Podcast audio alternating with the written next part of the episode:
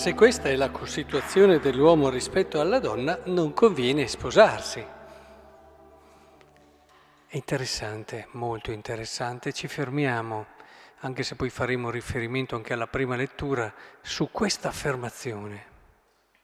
Conviene o non conviene? Dobbiamo intenderci sul termine conviene. Spesso l'uomo fa le cose quando conviene. Nel caso del matrimonio, nel caso anche di qualsiasi vocazione, è fondamentale intendersi su questo conviene. Molte persone intravedono un'utilità, un vantaggio, ad esempio, dietro lo sposarsi.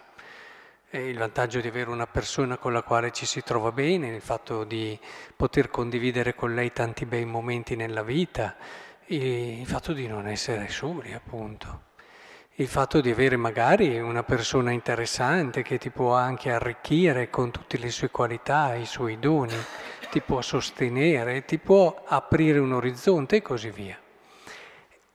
C'è, come dire, una sorta di convenienza dietro a certe scelte. Io però credo che la convenienza vera la si debba intendere in una prospettiva evangelica.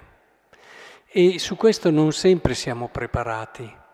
Io su questo credo che a volte anche gli stessi religiosi, quelli che fanno una scelta che però proprio perché per sua natura è più orientata ad un dono, ad una rinuncia, richiede una preparazione, una formazione ben più lunga di quella che fanno i giovani quando si sposano, perché lì si pensa c'è anche una facilitazione data dalla natura, da quello che uno sente interiormente, si fa un grosso errore, perché il matrimonio in sé è un sacramento molto impegnativo e soprattutto se tu lo vuoi vivere in quella che è la sua verità, devi prepararti e molto seriamente. Su questo credo che dobbiamo, lo dicono in vari, ma dobbiamo lavorare molto di più per far capire ai giovani che la scelta del matrimonio è una scelta che va preparata e intendiamoci, non è convivendo che la si prepara, eh? convivendo la si prova, che è tutta un'altra cosa. Io mi provo, pro- possiamo provare un maglione, possiamo provare, però provare un'altra persona, metterci alla prova su quelle che sono le situazioni della vita, non è quello che intendo.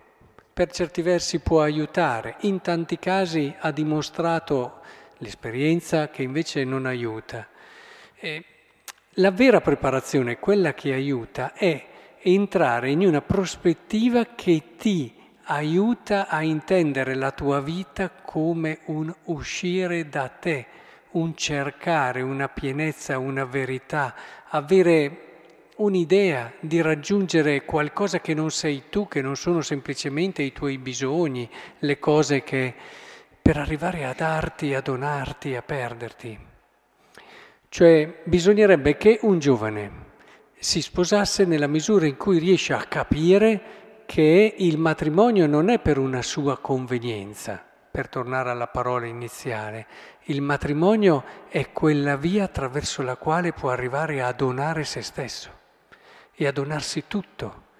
Dovrebbe essere arrivato a quel momento della maturità dove tu capisci che la tua vita si realizza nella misura in cui la perdi, come ci dice il Vangelo, cioè, potrebbero dire gli psicologi attuali, nella misura in cui tu trascendi te stesso e, ed esci da te stesso per far di te stesso un dono pieno. E capite anche voi che non sono tanti, ma credo anche dal punto di vista religioso non è scontato che sacerdoti, che religiosi, quando fanno la loro scelta, anche dopo tanti anni di preparazione, abbiano già questa consapevolezza. E infatti tante crisi probabilmente, a parte che Qualche crisi ci può stare, può essere sempre anche un trampolino importante per crescere, però penso che a volte certe crisi, che poi purtroppo non si risolvono, eh, siano dettate anche da questa eh, partenza che non è stata sufficientemente preparata.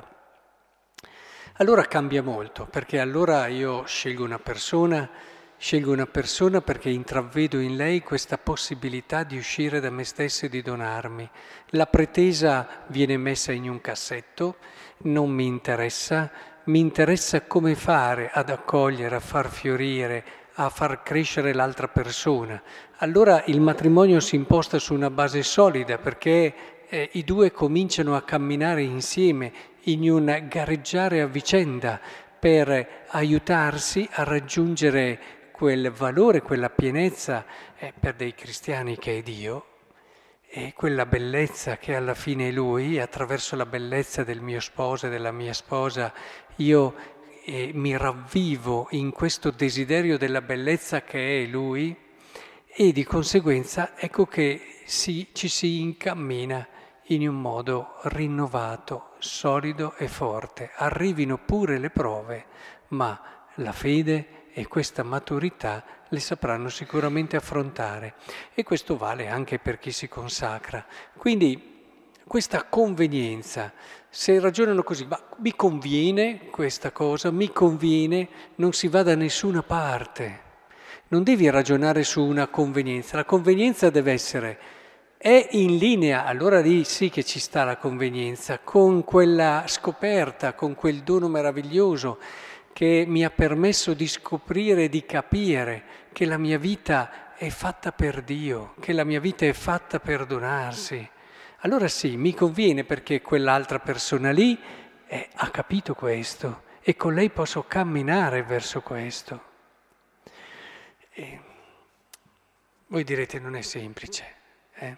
La prima lettura in questo ci aiuta perché, perché si elenca in questo contesto di alleanza, capitolo 24 famoso di Giosuè, della grande alleanza, tutto quello che Dio ha fatto, tutto quello che Dio ha fatto. Il punto di partenza per un cammino che ti porta a donarti, che ti porta a uscire da te stesso, è quello di renderti conto di quanto sei stato amato, quanto sei stato amato. Date tempo, date tempo nella vostra preghiera, date tempo nel vostro giornate a riflettere su quanto sei stata amata. Alla fine della giornata eh, trovate almeno una decina di motivi di ringraziamento, e ci sono, per dire ah, quanto sono stato amato. È fondamentale riuscire a fondare la propria esistenza su questo, allora si vedono il mondo, si vedono le situazioni, si vede anche la possibilità di vivere questo, quell'altra vocazione con degli occhi nuovi. Allora si comincia a vivere la convenienza in uno spirito cristiano.